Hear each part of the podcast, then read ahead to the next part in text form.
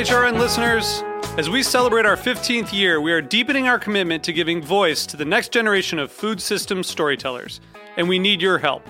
Our internship and fellowship programs help activate new possibilities for underrepresented and underestimated young people through experiential journalism, audio engineering, and production training.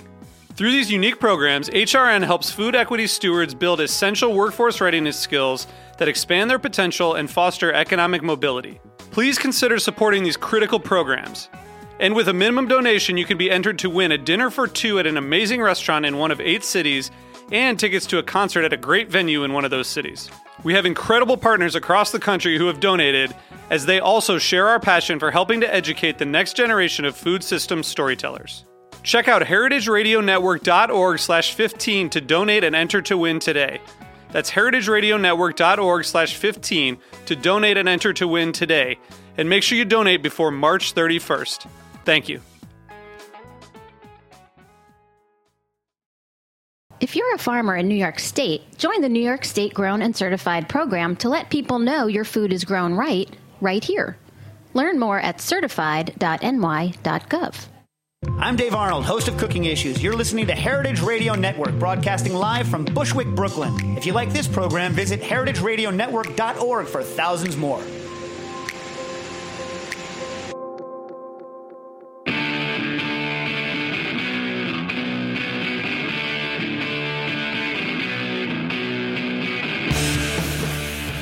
All right, all right. It is Monday. It's 12 o'clock on the dot, kids. And it's time for What Doesn't Kill You Food Industry Insights with your best friend, Katy Keiffer. Just call me Auntie Katie. Um, and I am here to bring you another great show. I am delighted as part of my Joys and Sorrows segment. I'll just start by saying I am filled with joy at the prospect of my guest today. Her name is Anna Lappé. I will give you a f- more formal introduction in a few moments, but I think um, pretty much everybody out there who listens to the show regularly knows who Anna Lappé is. So um, I am delighted to bring her onto the show. But onward to the various joys and sorrows of my life and yours, by the way. Um, the Secretary of Agriculture, Tom Vilsack, this is at the very end of his term, right? He tried, he failed, he shelved for about seven years something called the GIPSA rule, um, otherwise known as busting, trust busting in the agricultural sector. Anyway, he is back at it again, and especially against big meat companies. Um, you will actually be hearing a lot more about that on December 5th when I have booked the fantastic Christopher Leonard, the author of The Meat Racket, one of my favorite books about the meat industry and something that I found absolutely galvanizing, uh, certainly when I turned to writing my own book. Um, and uh, but Chris Leonard is is about to publish a major article on on the subject of uh, antitrust litigation within the meat industry, or rather consolidation and concentration within the meat industry, and what that means. Um, as you probably know, it is one of the most egregiously consolidated industries in the world. And as you will learn upon reading my book, "What's the Matter with Meat," which will come out next March, uh, that concentration has had enormous and negative consequences for rural communities, for workers, for the environment, and much, much more. We simply cannot raise meat the way we do now. It has to be changed. Um, so we will look forward to hearing what Chris has to say about that. But in the meantime, um, it's great news that Vilsack and the USDA are finally trying to start busting up some of these giant conglomerates uh, and um, multinational uh, companies that are basically price fixing. You know, and running the tournaments that Chris Leonard described so aptly in his book, The Meat Racket. Um, that's one of the facets of uh, facets of the litigation that Vilsack is is beginning to push towards uh, unraveling the meat industry lock. Um, so next up on on the joys and sorrows score.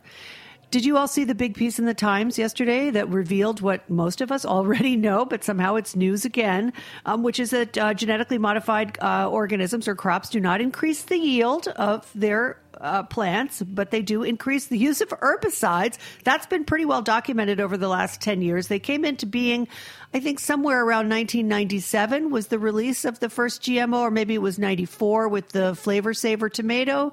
That went the way of the dodo, but um, the other crops like corn, soy, rice, uh, cotton, etc. I think what else is um, papayas in Hawaii are genetically modified. I think that's about it. I don't think they're, I think they're working on a potato that doesn't turn brown. I know there's an apple that doesn't turn brown, but most crops, um, in case you didn't know this, were not, ge- are, are not genetically modified or genetically, uh, they are hybridized, but they are not engineered by putting genes from other species into their DNA, which is what genetic modification actually means. No one seems ready to throw out uh, the idea of genetically modified crops, though, and the industry, which is consolidating as fast as it possibly can, will soon make it even harder for farmers to buy any commercial seed in the commodity category that is not genetically modified. And can I just take a moment now to remark on the success of how uh, on the on the on how fast companies have adopted the label of no GMO, no matter what the product is, in the interests of marketing to GMO phobic people. Yesterday, for example, a friend of mine was telling me that her jar of curry powder was labeled no GMO. Well, there is no genetically modified spice. What might be genetically modified is the cornstarch that they might introduce into that product to keep it from caking up or getting too wet. Um, but certainly the spices themselves are not genetically modified. So, you know, if you look at all these labels that say no GMO, it's just, it's just a marketing ploy 99 times out of 100. Um, and so I think that you know it, it's important to think about this as a greenwashing tool that plays on your fears on people's fears of the safety of genetically modified organisms when the reality is uh, you know study after study has shown that there seems to be no consequence to consuming them. And indeed we have been consuming huge quantities of them uh, in the form of high fructose corn syrup for well mm, over a decade. Um, we do have obesity um, as a result of eating sugary drinks and bad food, but I'm not sure that that can be laid directly at the door of genetically modified organisms. I'd be surprised.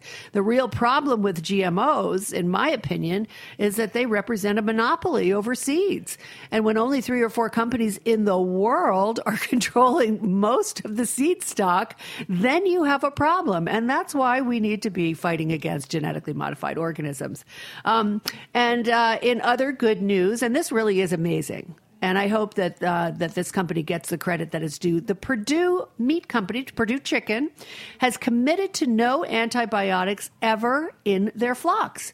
It's a very, very impressive step forward. Uh, they are the only ones who have done this, and they should be recognized for their efforts. In addition, they have made a public commitment to the five freedoms, the five freedoms, which is a global standard of animal welfare. Um, which includes, you know, like a, the freedom to, you know, exhibit natural behaviors like roosting or uh, rolling in mud or you know whatever that is. There's a there's a whole bunch of them: freedom from fear and distress, freedom from hunger, freedom from cold, freedom from pain. Um, freedom from being uh, not allowed to do exhibit your natural behavior. So those are the five freedoms, and that's a major thing. Um, so when they start paying their workers a living wage, in addition to these other fine things, I might actually start buying their chickens. Maybe. Not promising, but maybe.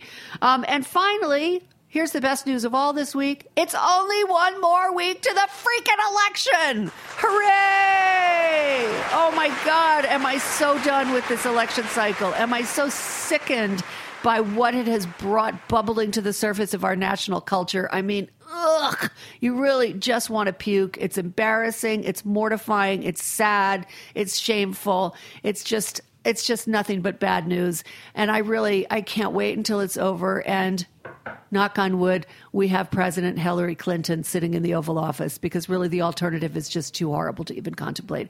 And so, on that cheerful note, uh, we'll take a short break for a sponsor drop and we'll come right back with the wonderful, the marvelous, and the amazing Anna Lappé. And um, we'll have a really fabulous talk about her as she has just won, won the James Beard Foundation Award for Leadership. So, stay tuned.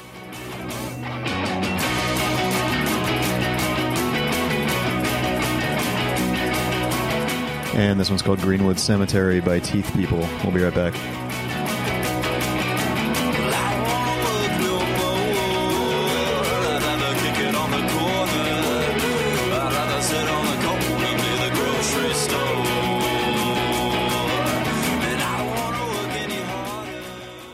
New York State cares about New York's farmers. That's why we've developed the New York State Grown and Certified program. It's a seal New Yorkers can look for when they're shopping for food that comes from local farms. Customers are more likely to buy food that has the New York State grown and certified seal because it tells them that it comes from a farm that follows environmentally responsible, farm safe protocols. In other words, the New York State grown and certified seal tells them their food is grown right, right here in New York State. You're a farmer with a lot to do, but the time it takes to sign up for the program is a great investment for your business because it lets shoppers know that your food meets higher standards, has passed assessments, and is produced by environmentally friendly farming practices. To learn about participating in the program, go to certified.ny.gov. This is what doesn't kill you food industry insights. I'm your host, Katy Keiffer. Dave, did I forget to introduce myself again this time? At the beginning of the show? I can't remember.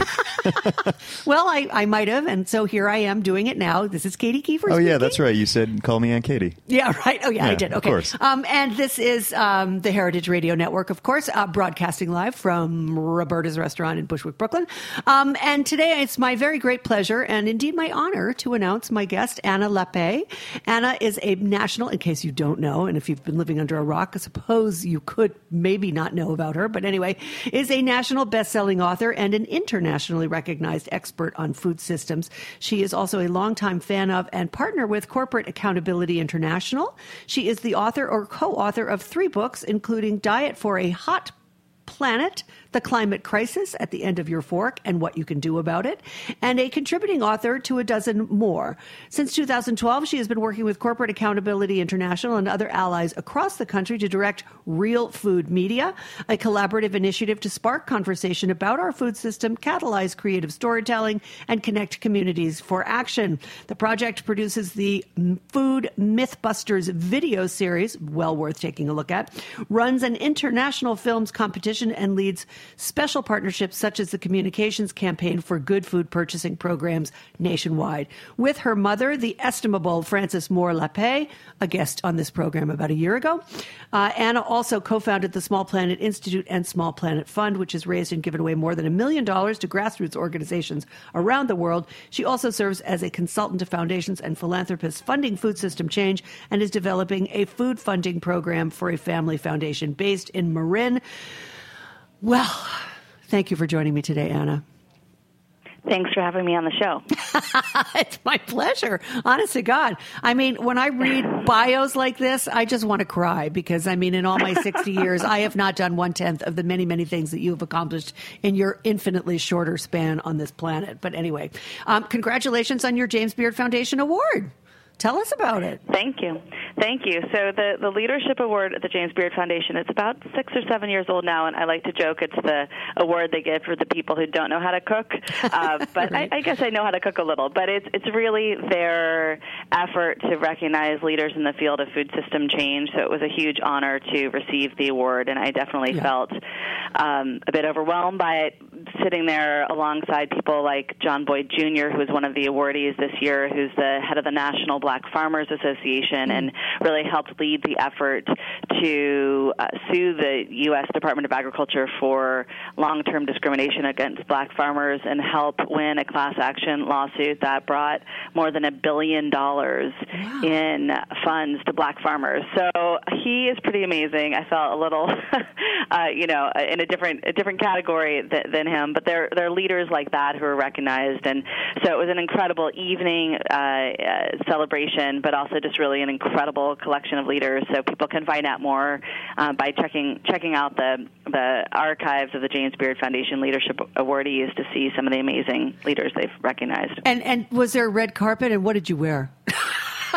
Who were you know, wearing, Anna? I gotta say, I really liked my dress. No, um, I. Uh, it was funny actually. My uh, the person who introduced me. So they pair every award winner with a, someone who introduces them, and and this year the person who um, recognized me is Deb Eschmeyer, who is the director of the First Ladies Let's Move initiative, and a longtime friend and ally of mine. And it really was this lovely kind of coming full circle where I had introduced her when she received the award five years ago. So it was great great to have her honor me, and it was also hilarious. The last time we did an event together, we basically inadvertently almost wore the exact same dress. and at the award ceremony, when we showed up, we looked at each other. We weren't wearing the exact same dress, but we were wearing the same designer, and she had almost bought the dress I was wearing. So for the next event we do together, we're definitely going to coordinate, make sure we're coordinating our wardrobes. Absolutely. well, great minds think alike, right? I mean, how perfect Exactly. is that? Um, can you tell listeners if they don't know about the Small Planet Institute and Real Food Media? Give us a you know a little um, mm, you know three three minute uh, update on what what's going on there. Sure. So the Small Planet Institute, I started with my mother, Frances Moore Lappé, who you mentioned in your opening remarks, an incredible woman, um, lifetime advocate for sustainable food systems, and a lifetime of, of myth busting work she's done to try to really help people understand the root causes of hunger. Right. Really, from the earliest, uh, her first book, her earliest days of doing this work in the early 1970s, she really uh, helped to explode the myth uh, that I think many of us still hold today, but explode the myth that hunger on the planet is caused by a lack of food. Instead, what she's said for, for decades now is that we really need to understand hunger as a political phenomenon, that hunger isn't caused by a lack of productivity or a lack of production, but really a lack of democracy. And so for decades, she's been really trying to expose those underlying root causes of hunger and poverty. And the Institute is really our effort to continue that work. So we do public education. We've collectively written a number of books since we started the Institute and uh, bring together a network of other researchers and thinkers to do this public education work. And then Real Food Media is really an extension of that. I, I started it with partners, including Corporate Accountability International, to help elevate the story of the sustainable food solutions we see all around the country and, and really the world, and also to help people understand, kind of peel uh, peel the curtain away uh, uh, of the um, multi-billion-dollar effort of the food industry to really shape what we. Uh, think and feel and believe about food. So not just the efforts we're so aware of of food marketing to buy certain products, but really the work to really shape what we think should be grown and how it should be grown and what kind of policies we think make sense. And so we do a lot of work at Real Food Media to help people understand the, the mechanism of public relations that the food industry is engaged in um, every year. Wow, fascinating. I'm definitely going to check out the Corporate Accountability International. I've never heard of that group before, I'm ashamed to say. And uh, they sound like somebody I would really enjoy having as, you know, a guest on this program. Um, right? Do you think so? Yes, oh, absolutely. You might be familiar with their work because they were they, they were founded in um, in the 70s. Their birth story is they um, they were the group that rose up in response to the um, uh, the, the the work that was discovered that Nestle, uh, the global food company, was doing to market their infant formula in developing countries Oh, to yeah. mothers in the developing South, uh, global South, um, and what the organizers who eventually started corporate accountability discovered is that Nestle was actually undermining women's health and infant health by pushing infant formula on Sure. these mothers in of course places where the water wasn't necessarily safe to use and places where women couldn't afford infant formula um, places where women should really have been breastfeeding and encouraged to breastfeed and so corporate accountability was born out of a global boycott of Nestle to really call attention to those practices so you might be familiar with their origin Yeah. um, and then over the decades they've done work um, similar work kind of really taking on corporate malfeasance and, and really uh, organizing the public to stand up for human rights the basic human right to um, healthy food safe water um, and so on Right, right. Um, well, great organization. I certainly remember that campaign vividly. Being, a, you know, sort of a child of the '70s, more or less. I'm a baby boomer, so yeah, I remember that very well. Um, but let's talk a little bit um, about what's what's been going on in your world, and and I wanted to um, see what you had to say about, um, you know, the fact that climate change, and despite initiatives like Plate of the Union, which I, you know, I had Ricardo Salvador on here two or three times. I had uh, Claire from uh, Food Policy Action. You know, like there was all this effort in the last year to get climate change and food policy issues into the political discussion during this uh, campaign cycle. And even though these are two of the most pressing, pressing domestic policy uh, issues that we face, you know, nothing happened. But so, what would you like to see, you know, as the first steps of a new administration um, when it comes to dealing with these two issues? I mean, assuming that you know we get lucky, because uh, I'm not counting out Donald Trump. Assuming am, we get lucky and there's not Armageddon. Yeah, exactly. assuming we get lucky, we don't get the Antichrist. Yeah. What, right. what would you see as the first steps of a new administration in trying to address these two issues? Because they are pretty much, well, you know, uh, they are bound together.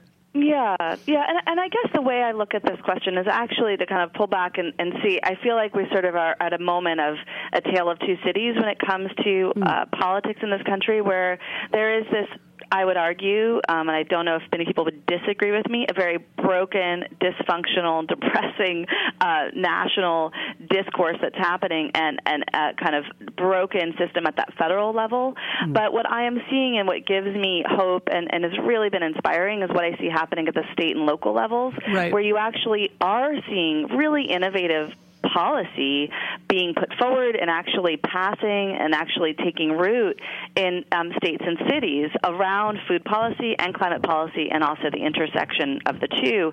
So, for instance, um, I, uh, here in California, there's a wonderful organization that's relatively new in the last 10 years, really taking off the last five years, called the um, called CalCAN, which stands for the California uh, Agriculture, uh, California Climate and Agriculture Network. Uh-huh. And CalCAN has just helped with a huge coalition of groups, helped to fa- pass the first healthy soils legislation in this country that would take some of the uh, the money that's coming into the state coffers here in California around our um, climate action policies, help take some of that money and actually put it towards supporting farmers that are deploying practices that build healthy soil.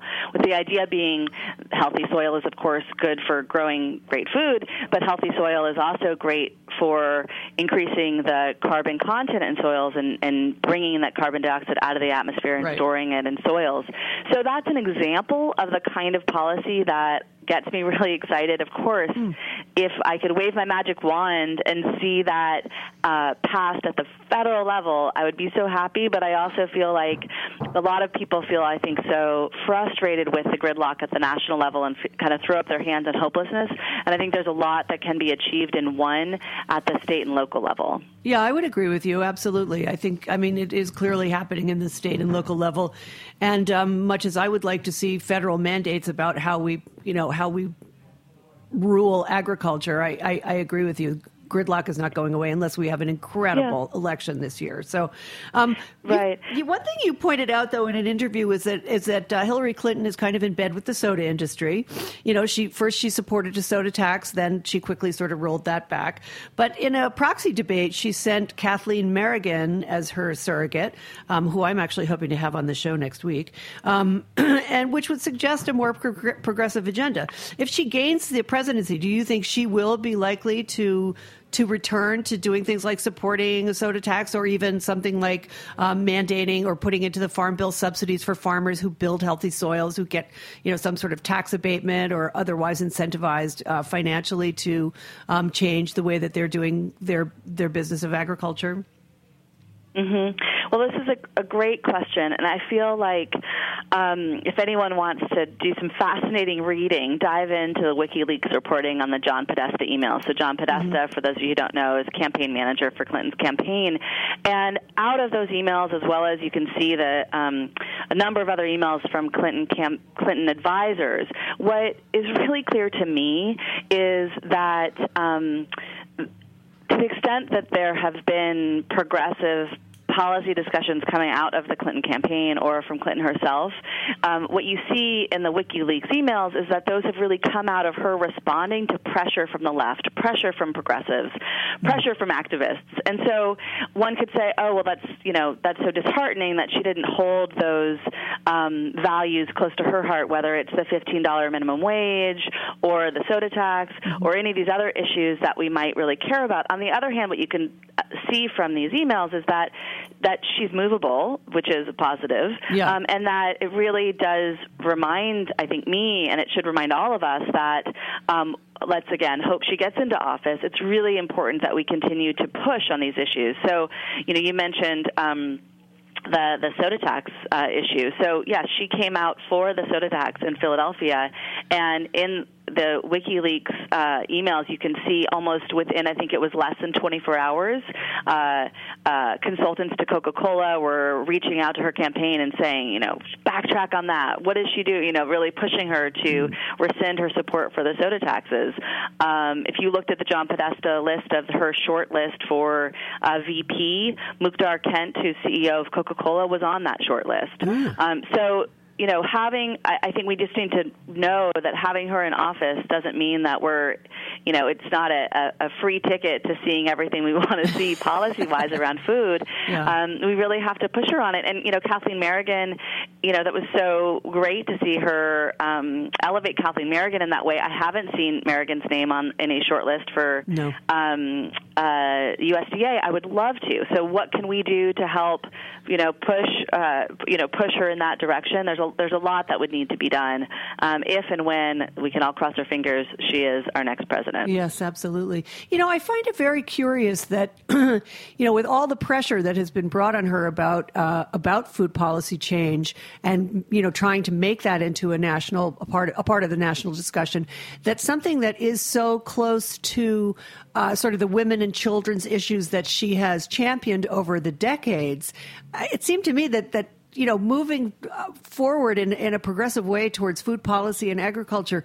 would have dovetailed so beautifully with those uh, stated ideals. And yet somehow it just didn't, she couldn't, uh, you know, I guess her campaign people just couldn't figure out how to make that sexy enough for the, for the voting public. I mean, I, I would have thought it would be a natural for her to embrace the idea of, of a soda tax because of the impact on children's health and children's teeth and, you know, you know, just stuff like that. Like make those direct uh, links between what soda does to families and you know and her campaign. I, you know, it was really surprising to me that she Right, didn't- right. No, right. It's like that should be the easy sell, and absolutely. Yeah. I mean, she's really run on this. You know, I fought my whole life for children and for families and for women, and all of the food issues we care about are issues that relate to families and children's health. And Absolutely. Uh, I think to to me, it speaks to just how much influence the food industry has Right. on campaigns, and I think that speaks more to our campaign finance system than necessarily Hillary Clinton as a specific candidate.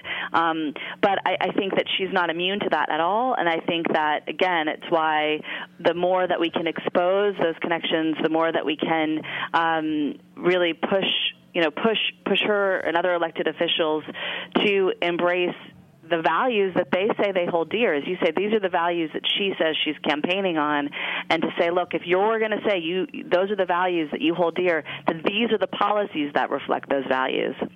Exactly. I know it's it's really amazing. But to go back to what we were talking a, a few minutes ago about the the um, you know the the successes that are seen on the state and local levels, um, you've been working with the Good Food Purchasing Policy, and I've actually done a little. I've done a, a program around that actually myself quite a while ago with um, the Food Chain Workers Alliance with Jose.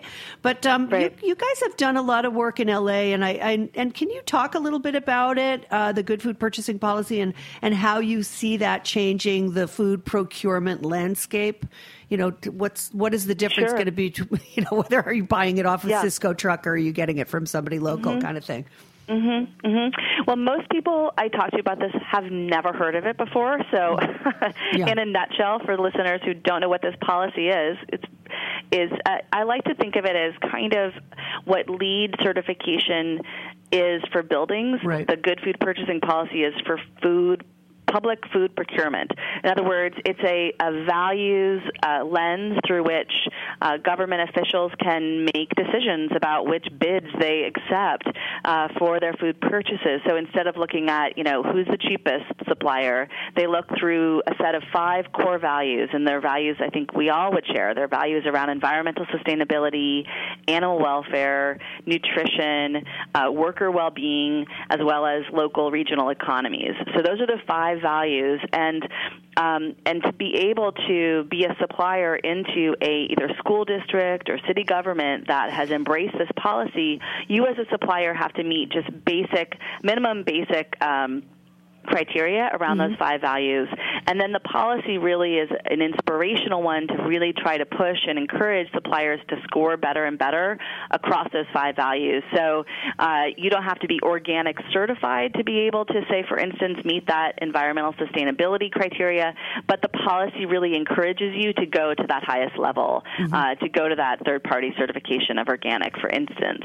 Uh, so what I love about the policy is that all five of these values are at play. You can't, as a district, school district, or as a supplier, say, you know, we really just care about animal welfare. That's really the value we want to support, and we're not really paying attention to these other issues. Mm-hmm. Instead, what the policy is about is saying, look, these five values they come together. They are unified. They are of, of, a, of, a, of a piece. And if you want to work within our school district, then we really want you to embrace and uh, have practices that reflect these five values. And as a result, when you look at the organizing work that it takes to bring these policies into play and to also make sure that their implementation is strong. What's fabulous about the policy is it brings together a really strong coalition. So you have labor at the table, you have animal rights activists at the table, you have so many different groups together at the table because the policy reflects these five values. Um, so it, it, passed in 2012 at uh, the school district level in Los Angeles and was really piloted there. And, and as a result, we've seen really incredible impact in Los Angeles. And now the, the group that brought the policy uh, into being in Los Angeles has broken off into a standalone organization that is called the Center for Good Food Purchasing, and it is really providing support for the grassroots campaigns that are trying to pass the policy now in cities across the country. And then even I think more importantly, what this center does is provide the technical assistance and the kind of intellectual support to policymakers who, once they pass it, to say, okay, here's how you implement it. Here's how you really make sure that it isn't just words on paper, but it actually is making a difference in classrooms, in lunchrooms, um, in hospitals, and, and so on. Right, right. And so right now, it's LA is the only city working on this, but they're hoping to you and they are hoping to take this uh, across the nation. What do, what do you think the chances yeah, no, Actually, it's. It, I was just sorry just to jump in. Actually, no, it passed earlier this year. San Francisco Unified School District was the oh, second great. district in the country. Uh, Oakland Unified is uh, poised to pass a policy in uh, a week or so. Together, those three districts sell about or buy about two hundred million dollars worth of food a year. So we're talking really significant food mm. purchasing. Yes. And then the most exciting, t- well, I don't know, it very exciting, I should say, um, news from last week is that uh, the Los Angeles airports just agreed to pass the policy. Oh, no kidding. So it's really exciting. And then those are just the ones that have passed or really like, uh, you know, like Oakland about to pass the policy. But across the country, we have active campaigns in uh, a number of cities, big, including very big cities, Chicago, Minneapolis, Austin.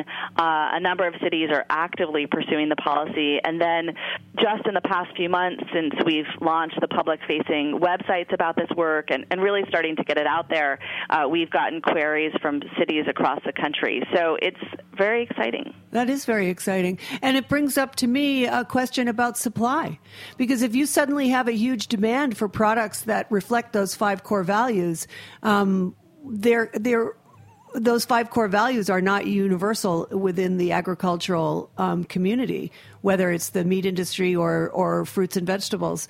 And so, right. is, are you going to? I mean, if it if it really goes as fast as it seems to be, like I mean, this is you know this is definitely a, a problem you want to have, but but still, right. like, well, isn't that is an issue? Yeah, you're absolutely right, and this is where I feel like um, procurement policies have this power to really change supply chains. So Absolutely. I'll just give you one example from Los Angeles, mm-hmm. because you're right, the supply is not there right now uh, to meet. It, you know, if if you know we had the great fortune of all these policies passing at this very moment the supply wouldn't necessarily be there but you can see how quickly things can change i'll give you this example from los angeles which i love uh, the um, food the ceo of the food distribution company that was supplying LA Unified many food items, including their breads and rolls.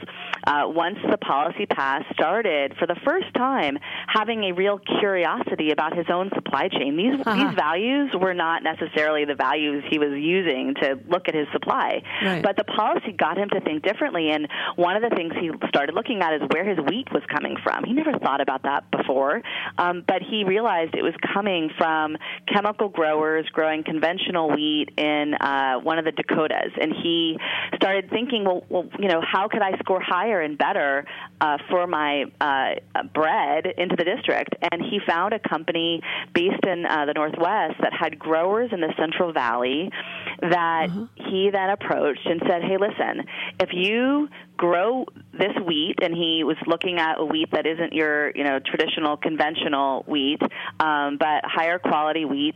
If you grow this wheat, I commit that I will buy it from you, and I commit I'll buy it at a certain level because I need to need to have enough for the LA Unified School District. Mm-hmm. And then he went to the bakery that he was working with and said, "Look, I want you to use this flour. It's going to be different, but I promise, no matter how those rolls turn out, I will I will buy them from you. I'm a committed buyer, and I will I will I will I will." You know, keep my promise on our contract. And he actually brought a mill online to mill the wheat. Amazing. And as a result, I think it's something like 550 million bread rolls every year in LA Unified uh, School District, some huge number. Um, Yeah. But he totally changed the supply. Right. And, you know, it didn't happen in 24 hours, but it happened within a, within a year. Yeah. And so what it was a, a sort of unleashing creativity, unleashing a new way of looking at supply chains uh, as a result of this policy that we saw happen in that bread example uh, that I think is really exciting. Oh, I, I agree with you completely. But I, I, I, you know, to again to play a little bit of a devil's advocate here, um, one of the reasons that our food costs are so low as a nation is that agricultural and processing. Wait, uh, there's another question I want to ask you before we get to, to, to wages for workers. But when we talk about revamping those agricultural methods, like saying, you know, to a farmer, well, you've been growing this kind of product for you know X number of years, and you've invested in that infrastructure, and now, you know, I'd really like it if you did something else. Um, you know, and I, I will commit to buying that, but then the guy is maybe has to, you know, invest in a lot of different equipment or different seeds that cost him more money or something like that. I mean, you know, a lot of times these these changes could be helped along with farm bill subsidies and insurance, but but there's also the factor of the farmer himself who's like, well, I, you know, I'm worried. I'm not going to be able to make my nut. What if you, you know, what if I don't sell enough of this product, or what if uh, it doesn't really grow in my soil, or what if I've invested in something and it doesn't, it doesn't work out for me? It's like I feel like there's a piece missing in terms of like the education of farmers or the you know the, the the concern over farmers changing methods that they've been employing for decades for better or worse and um and you know how we're going to address that piece of it you know as well as you know, as well as getting somebody who buys the stuff to, to agree to do to, to buy a different product, but then getting a farmer to agree to change his methods is is another entire question that is a, a really important one. I think. How do you Right. how right. do you feel like farmers yeah, no, are it's a- addressing it's a great that? question. Yeah, it's a great question. I mean, I think you're, you know, this question uh, raises, I think, the central point that if we're talking about changing the food system, then we need systemic solutions. you can't just come in with one intervention, right, and say, okay, the policy's changed. Now everybody change your practices. Right. Uh, it really needs to be holistic, and that's why, um, you know, a policy like this is trying to work in lockstep with a whole range of other food system reform efforts that have to do with uh, you mentioned a number of these uh, in your question you mentioned a number of these things that also need Right. to change everything from um, what kind of research are we funding what kind of training programs are we offering Right. farmers to retrain in some of these new methods uh, how are we talking to the finance sector so that you don't have a situation like I've heard from farmers who say who've told me stories of how their local rural bank would be happier and more comfortable giving them a half a million dollar loan for them to become a contract farmer for Tyson than to give them a ten thousand dollar loan for them to put up a hoop house to uh, for their Right. orga- organic produce production because the bank doesn't know what a hoop house is but is familiar with Tyson. So you know there's finance sector reforms Yeah. that need to happen. Huge. There's insurance sector reforms that need to happen. Um, you know there's there it all you know I think that you're right. We don't want to be simplistic about the solutions we're talking about because you're talking about real people who are, you know, on you know living on the margins already, uh, who for whom you know making these changes can you know be a serious shift in their production.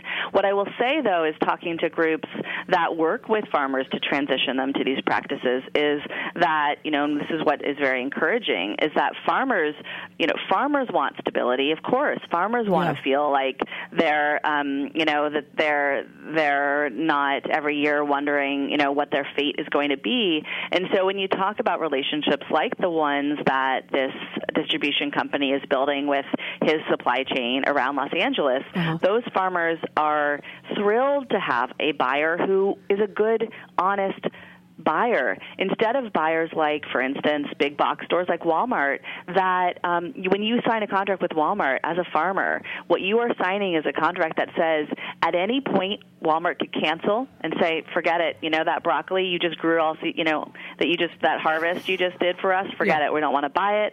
Uh, walmart sets the price can change the price at any time. Right. so when you're talking about a supplier that can provide that kind of stable, uh, stable purchasing, committed purchasing, you know, it really does change the dynamic.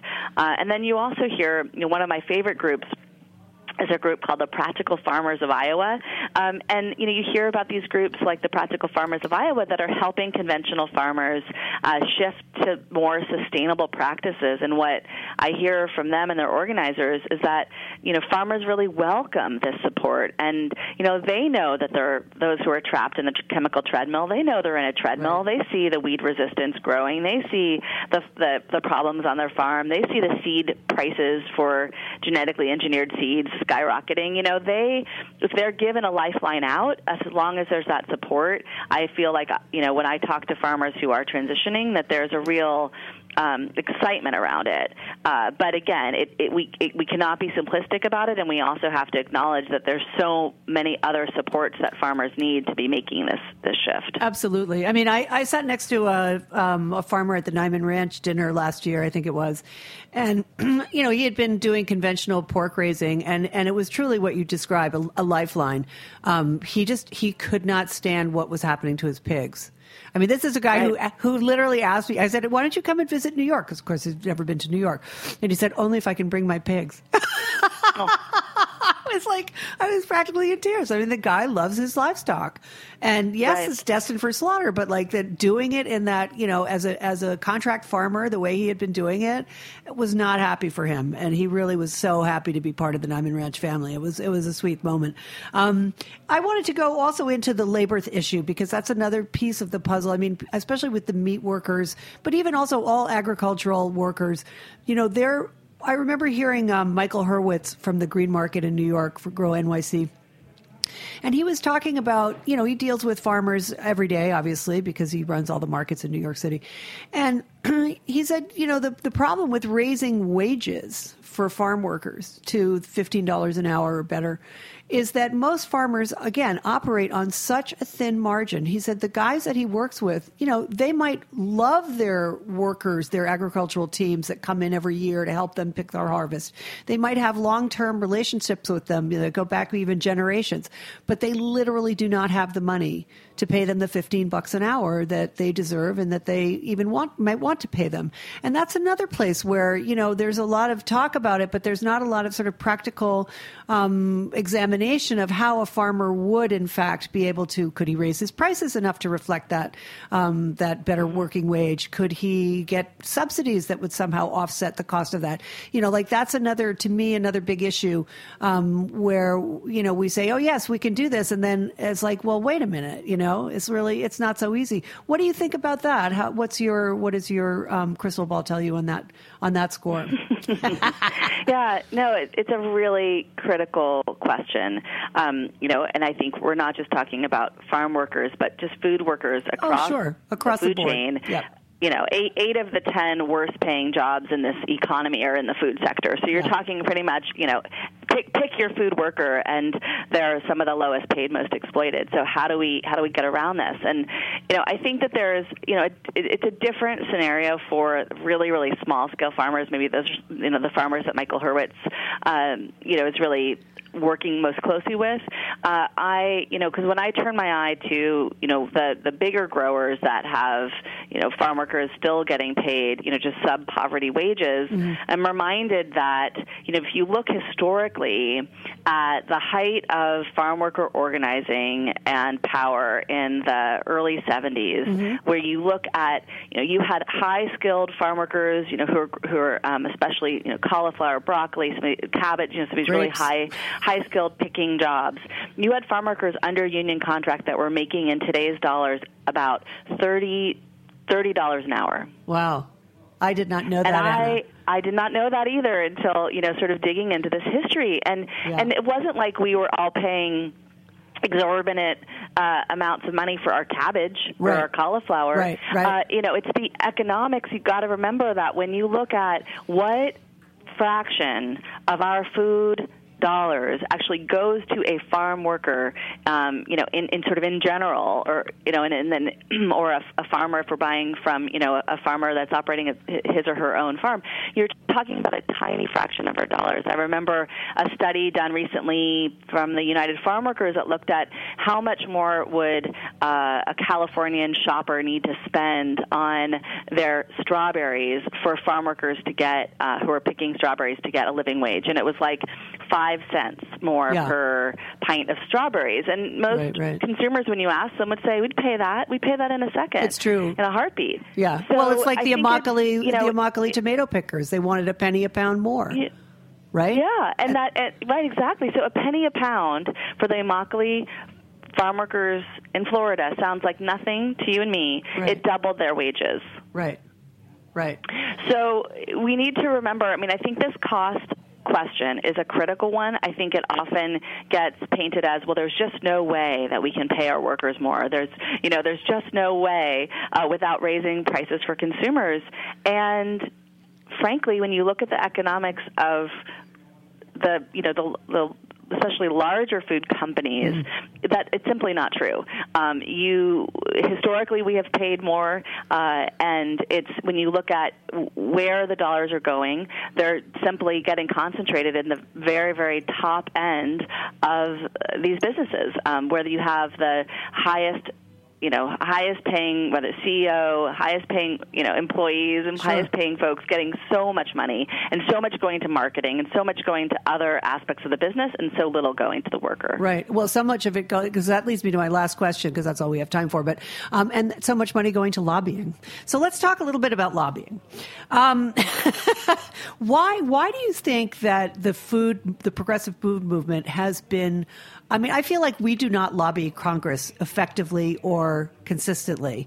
And um, even though most of the people in Congress, I mean, yeah, with a few notable exception, uh, uh, exceptions, most people in Congress are kind of like the procurement guy that you were talking about earlier in the show, mm-hmm. who just, he had no idea that his supply, you know, mm-hmm. he got curious about his supply chain.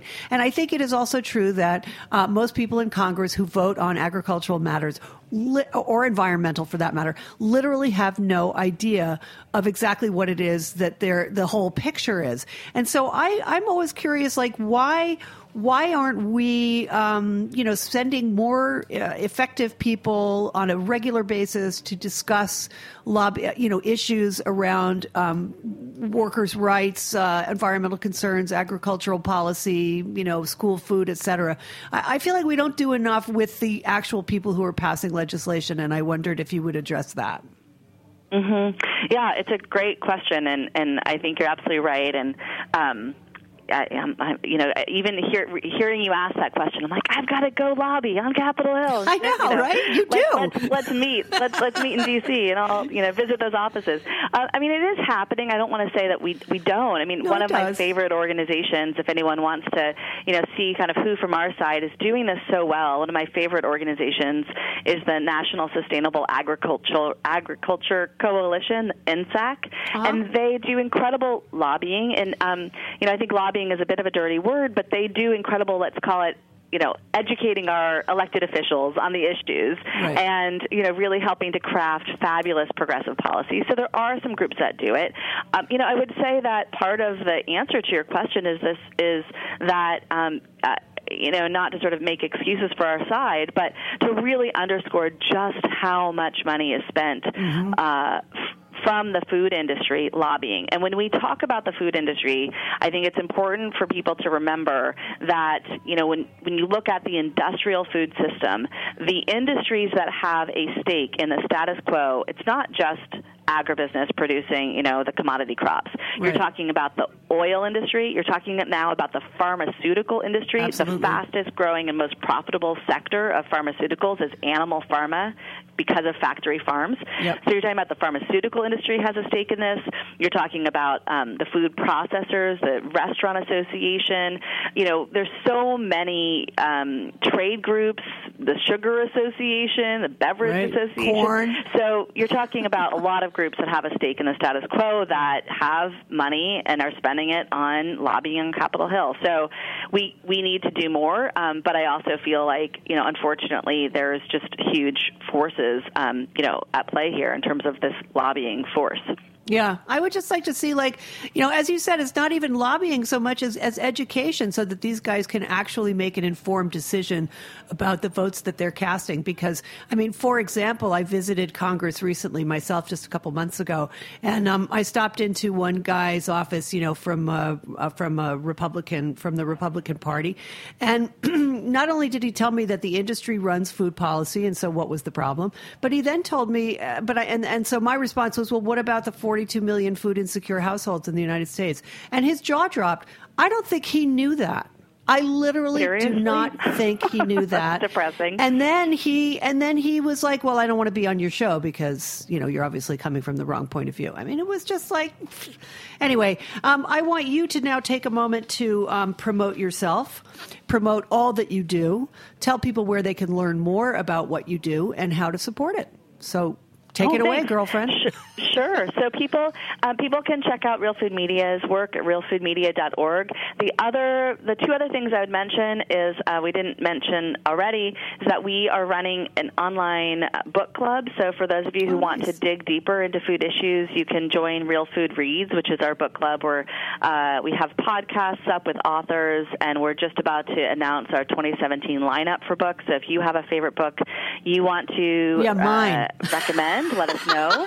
And we I wanna recommend people mine, to Anna. host their own book clubs, and we have recipes that we recommend for you to make for your in-person book clubs with friends and community members. Um, we also have a free resource uh, at realfoodfilms.org Mm-hmm. where you can watch short films on food streaming online. You can also host pop-up film festivals. We provide resources for people around the world to host their own festivals. And if you are excited about good food purchasing and you want to see how your city can embrace the policy, you can go to goodfoodcities.org and you can learn more about it there. Fantastic. Thank you so much. And thank you so much for joining me on the program today. It was truly a pleasure. Um, I love talking to somebody who's as well informed and articulate as you are, and I, I just enjoyed every single minute of this. So I really appreciate your time, Anna. Thank you. Um, and Thank I, you, Katy. I loved it too. Oh, good. I'm so glad. And thank you to my sponsor, otherwise known as New York State Grown and Certified. Really appreciate your support for the station. And um, folks, we're coming into our fall fundraising drive. If you have not hit the donate button and joined our family, our growing family, over a million people tune into Heritage Radio Network a month now. That wasn't the case seven years ago when we started this fantastic experiment. So um, just know that you are that you are appreciated. That we we love and appreciate all of our listeners around the world. And but we also need to uh, have your donations in order to continue to do the kind of work we do and to have people like Anna Lappé on the, the network on a regular basis. So um, thanks for listening and have a great week. We'll see you next week. Bye bye.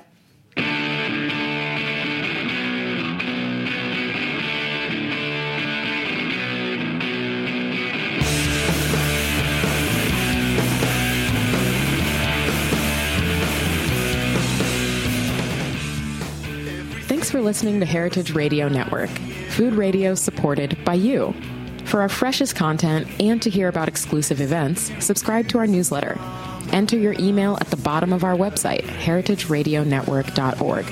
Connect with us on Facebook, Instagram, and Twitter at heritage underscore radio. Heritage Radio Network is a nonprofit organization driving conversations to make the world a better, fairer, more delicious place. And we couldn't do it without support from listeners like you. Want to be a part of the food world's most innovative community? Rate the shows you like, tell your friends, and please join our community by becoming a member. Just click on the beating heart at the top right of our homepage. Thanks for listening.